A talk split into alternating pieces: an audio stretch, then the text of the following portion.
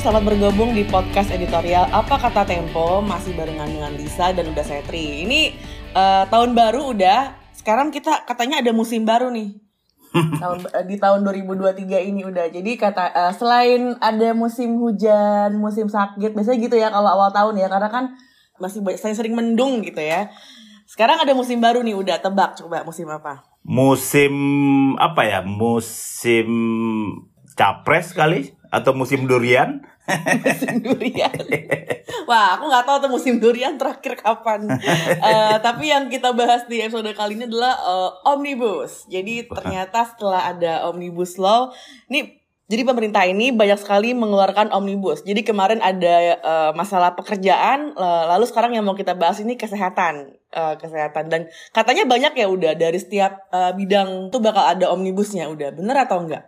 Iya, Lisa. Uh, jadi betul tadi itu. Jadi kalau oh Indonesia tidak lagi dua musim, musim panas dan musim hujan tapi musim omnibus gitu. Jadi ini menjadi joke kalau rasanya.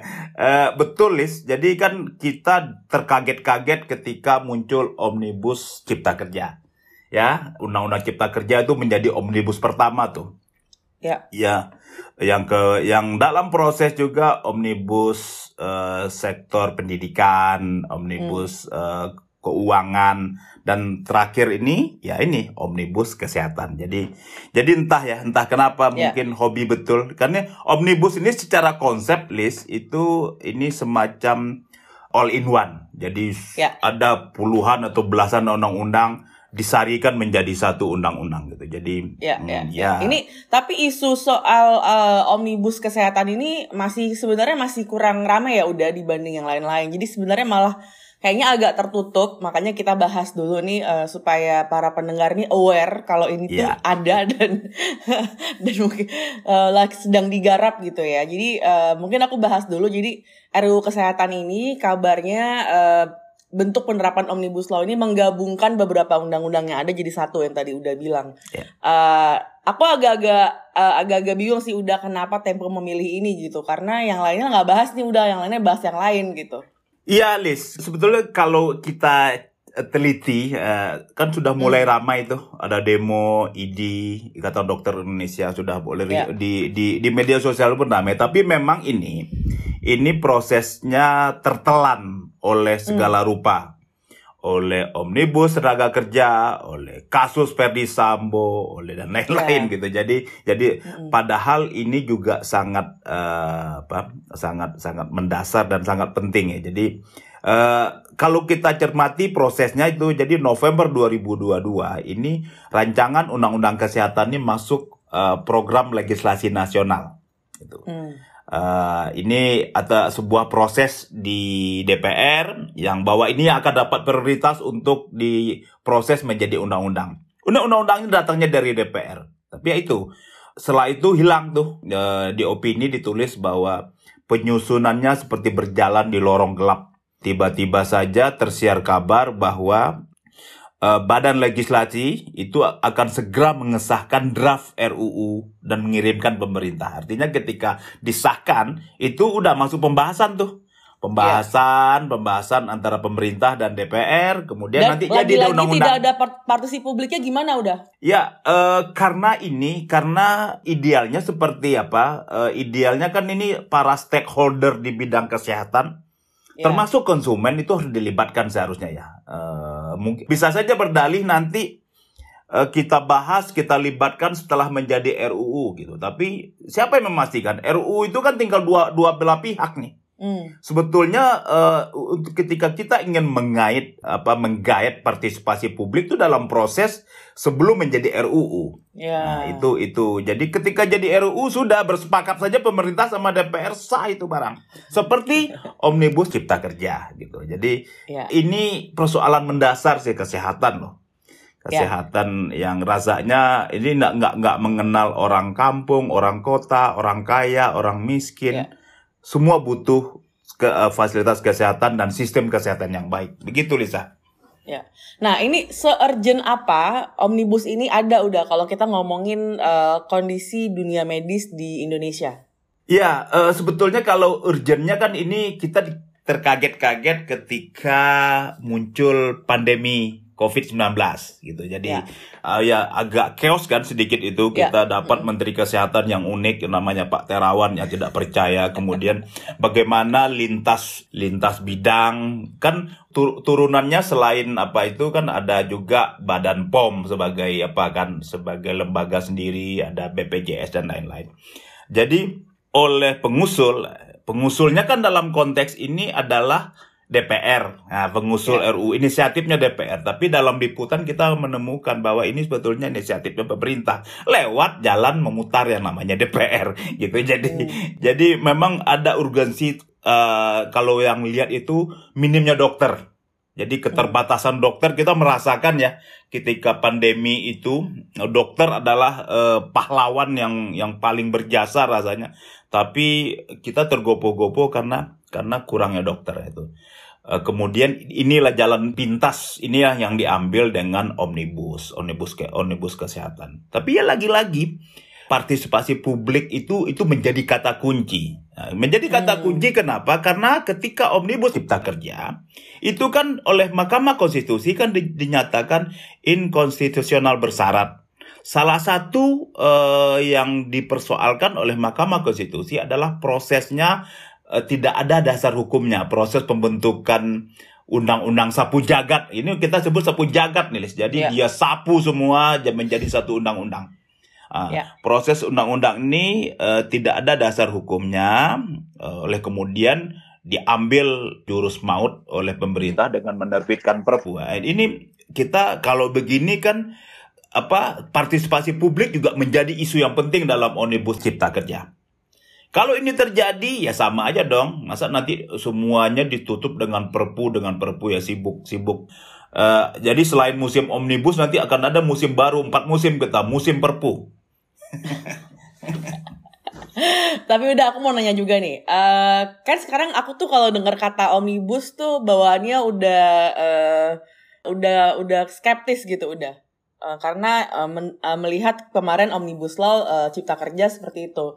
Nah, Uh, apakah omnibus law kesehatan ini uh, ada indikasi sama buruknya dengan uh, cipta kerja atau gimana udah? Ya, dalam proses sekarang di Badan Legislasi uh, Baleknas di DPR itu ada tanda-tandanya. Hmm. Tanda-tanda yang paling nyata adalah protes dari Ikatan Dokter Indonesia, protes okay. dari Ikatan Dokter Gigi. Ini kan mereka stakeholder nih. Terus apakah mereka yang protes itu benar? Belum tentu juga. Kita melihat berbagai kendala. Tapi mbok ya ini kalian ini urusan kesehatan, urusan yang paling penting kok kalian nggak bisa duduk sih hmm. membahas kemudian membuka ke publik ini loh. Kami sudah duduk, sudah berdiskusi, berdebat keras. Ini persoalan yang mendasar dalam uh, apa sistem kesehatan kita. Oleh karena itu butuh ini publik harus dicerdaskan dengan perdebatan-perdebatan yang berkualitas seperti ini nggak terjadi.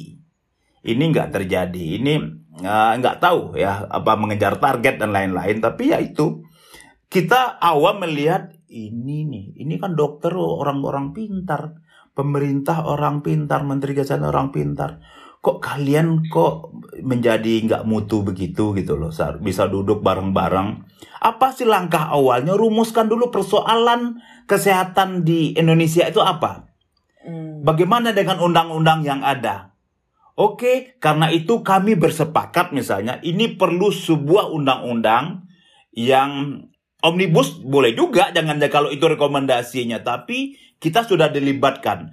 Kemudian yeah uh, masyarakat sebagai konsumen yang kita ini kan sebagai user nih Lisa, ya. saya, semua ya. orang di kampung dan di kota ini menjadi user. Sepakat nggak dengan itu? Gitu. Jadi, hmm. jadi proses yang yang proper inilah yang menjadi kritik uh, apa?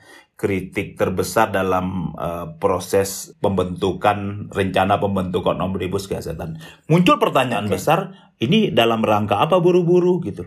Hmm gitu ya udah tapi dari draft yang beredar boleh di ini nggak dikasih uh, kita kisi-kisi gitu ya sebenarnya yang menjadi perdebatan dalam isi omnibus law kesehatan ini apa aja udah ya sama secara konsep list jadi ya. omnibus cipta kerja gitu omnibus itu membuat uh, sebuah kebijakan yang terdistribusi kewenangannya menjadi terpusat, mm. gitu loh.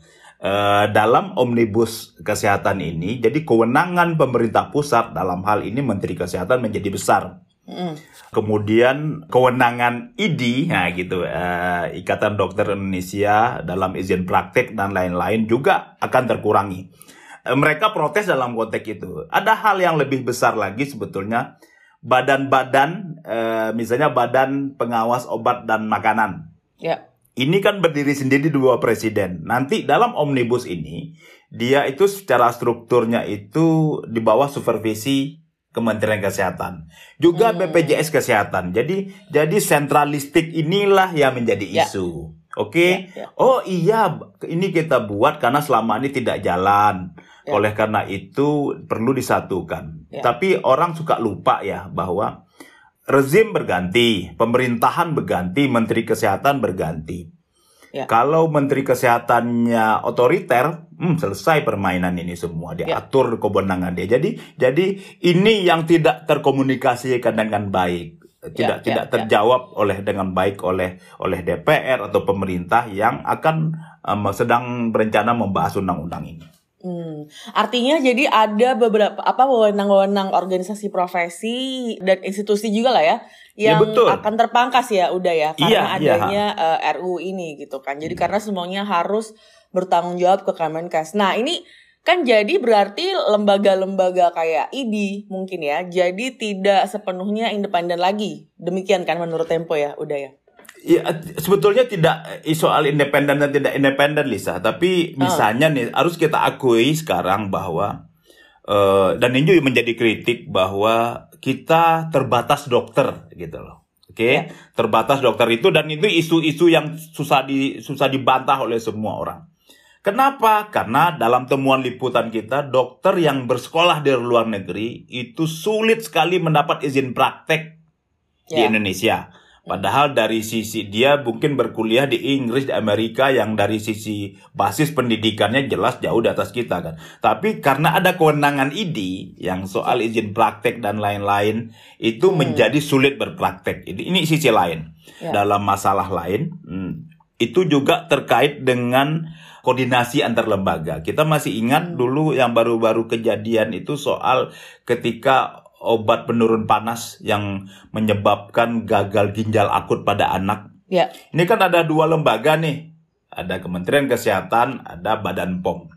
Chaos kan, kita cepat jadi lapor utama kita bagaimana ya. sulitnya koordinasi ya. Lagi-lagi persoalan ini seharusnya dijawab oleh sebuah uh, kesepakatan pemerintah bisa lewat undang-undang, tapi jangan main terabas gitu loh. Hmm. Kalau libatkan yang perlu kalian libatkan kalian pertama duduk sama-sama dulu, kemudian tentukan apa sih yang menjadi persoalan mendasar, yang menjadi prioritas, kemudian apa solusi. Nah, dalam prosesnya publik harus di, harus diikutsertakan juga gitu. Ini ini yang belum muncul dalam proses pembentukan rancangan undang-undang kesehatan ini. Oke, jadi uh, kalau misalnya diringkas nih udah sebenarnya opti opini uh, Tempo soal RUU kesehatan ini gimana udah? Eh, kami di Tempo dan ini rasanya sih sudah mendasar dan berlaku di seluruh negara bahwa kesehatan itu adalah hak asasi manusia sama hal dengan pendidikan. Oleh hmm. karena itu negara harus hadir secara proper, secara tepat di sana gitu. Jadi tidak ya. boleh tidak boleh dilepas begitu saja. Nah, ya dan kemudian yang paling mendasar lagi jangan terburu-buru Ya. Karena faktor keterburu-buruan yang terjadi pada undang-undang uh, Cipta Kerja itu sudah membuat berantakan semua. uh, demokrasi, kemudian pembangkangan konstitusi jangan terjadi lagi di sini. Yang paling utama lainnya adalah partisipasi publik. Hmm. Undang-undang ini harus dibuka secara transparan dan diuji di depan publik, di depan asosiasi profesi, dokter, perawat, bidan dan lain-lain betul nggak nih gitu loh uh, sesuai nggak dengan apa dengan kebutuhan kebutuhan persoalan kesehatan di Indonesia ini gitu. Jadi kalian orang-orang pintar itu pesan opininya. Mbok ya mbok ya tunjukkanlah uh, sedikit bahwa kesehatan itu bukan bukan semata-mata urusan pemerintah, urusan negara, urusan ID, tapi persoalan adalah menyangkut hak asasi manusia. Oleh karena itu manusia-manusia yang menjadi uh, user atau menjadi konsumen dalam uh, aturan kesehatan yang kalian buat itu mbok ya dilibatkan gitu. Jadi hmm. jadi jangan ulangi lagi omnibus cipta kerja, nanti ditutup dengan perpu menjadi sia-sia. Ayo karena partisipasi publik, partisipasi publik akademis, akademikus, kemudian uh, pengamat, ahli didudukkan sama-sama rumuskan secara transparan bahwa ini adalah betul-betul murni untuk membenahi eh, persoalan kesehatan kita, bukan sekedar untuk uh, menjadi tunggangan pihak-pihak tertentu atau hmm. juga ini memenuhi target dari yang memberi tugas gitu Harus ada omnibus, omnibus dan omnibus lain-lainnya. Hmm. Oke, okay. Oke, itu tadi pembahasan kita soal uh, eh, RUU kesehatan ya. Ini udah bener ya. Semoga nggak gedebak-gedebuk ya udah ya. Kayak iya, semua betul. orang dibuat heboh ya sampai ada demo-demo. Uh, jadi mungkin uh, semoga bisa belajar dari keriuhan peraturan sebelumnya gitu dan semoga ini beneran bisa bermanfaat uh, sebanyak-banyaknya untuk kita semua gitu. Karena memang publik sangat membutuhkan fasilitas kesehatan yang mudah dijangkau uh, dokter spesialisnya makin banyak dan biaya pengobatan makin murah itu yang terpenting ya udah agar aksesibel buat Betul, orang banyak. Lisa. Oke, teman-teman yang mau baca laporan mendalamnya tinggal langganan aja Tempo Digital Premium. Cara langganannya gimana? Gampang banget, tinggal aja ke s.id slash tempo 99 Nah ini semuanya huruf kecil ya Ngetik-ketiknya s.id slash tempo 99 Nah ini ada promo 99.000 buat setahun. Gampang banget nih. Jadi lebih murah juga ya udah ya, ekonomis, paket ekonomis nih. Info lebih lengkapnya bisa dilihat aja di deskripsi podcast di episode kali ini. Terima kasih banget sudah mendengarkan Lisa dan Dosetri. Kita jumpa lagi minggu depan. Bye-bye.